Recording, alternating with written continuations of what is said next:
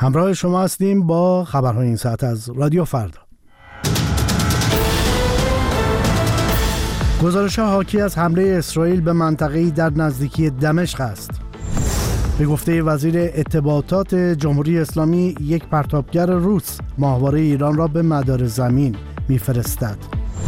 و درخواست‌های پناهندگی در اتحادیه اروپا در سال گذشته هجده درصد افزایش یافت. خوش آمدید خانم ها آقایان، کیان معنوی هستم با خبرهای این ساعت.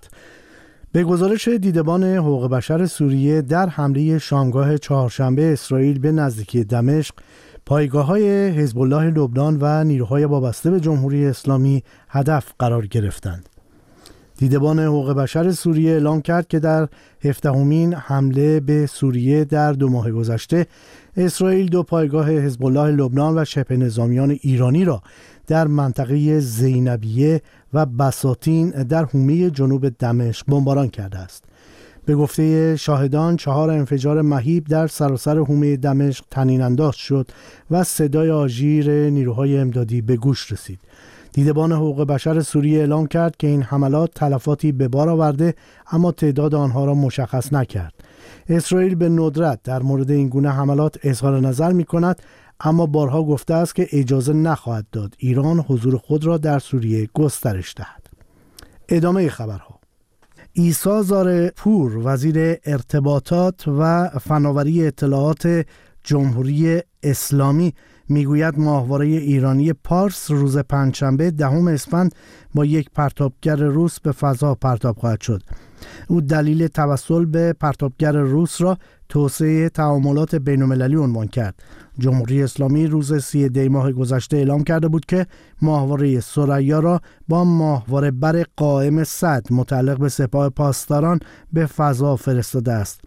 در آن زمان اعضای اروپایی برجام در بیانیه مشترکی این اقدام جمهوری اسلامی را خلاف قطعنامه‌های سازمان ملل و خلاف خواست جامعه جهانی خواندند که خواستار توقف برنامه موشکی جمهوری اسلامی است. آمارهای تازه آژانس پناهندگی اتحادیه اروپا نشان می‌دهد که درخواست‌های پناهندگی در این اتحادیه در سال گذشته با هجده درصد افزایش به یک میلیون و صد و چهل هزار نفر رسید که بالاترین سطح از زمان بحران مهاجران در سالهای دو هزار و شانزده و دو هزار و پانزده است. بر اساس گزارش سالانه این آژانس، سوری‌ها و افغان‌ها همچنان بزرگترین گروه‌های متقاضی پناهندگی هستند، اما در یک روند جدید، شهروندان ترکیه در سال گذشته میلادی سومین گروه پناهجویان در اتحادیه اروپا را تشکیل دادند و تعداد درخواست‌های پناهندگی آنها هشتاد و دو درصد بیشتر از سال قبل بوده است. آلمان بار دیگر مقصد اصلی پناهجویان در اتحادیه اروپا بوده و نزدیک به یک سوم کل درخواست‌ها را در سال دو هزار و بیست و سه دریافت کرده است. تحلیلگران می‌گویند این آمارهای جدید می‌تواند باعث گرایش رأی‌دهندگان اروپایی به احزاب راست افراطی شود. در ادامه محرومیت ایران از آب رود هیرمند، حسن کاظمی قمی، نماینده ویژه ابراهیم رئیسی در امور افغانستان، روز چهارشنبه تاریخی جدید برای دریافت حقابه ایران اعلام کرد. او ابراز امیدواری کرد که تا مهر ماه هزار و چهارصد و سه آب از هیرمند به ایران جاری شود. پس از ماه‌ها رفت آمد و جدل میان مقامات جمهوری اسلامی و طالبان، این چندمین بار در نیمه دوم سال جاری است که زمان دریافت حقابه ایران از رود هیرمند به تعویق می‌افتد.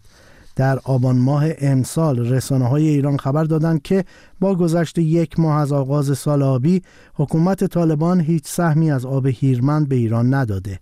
طی دو سال گذشته مقامات جمهوری اسلامی مدعی شدند که طالبان با تخصیص سالانه هشتصد و بیست میلیون متر مکعب حقابه ایران از هیرمند موافقت کرده، اما نه طالبان چنین توافقی را تایید کرده و نه آبی به سمت ایران رها شده است.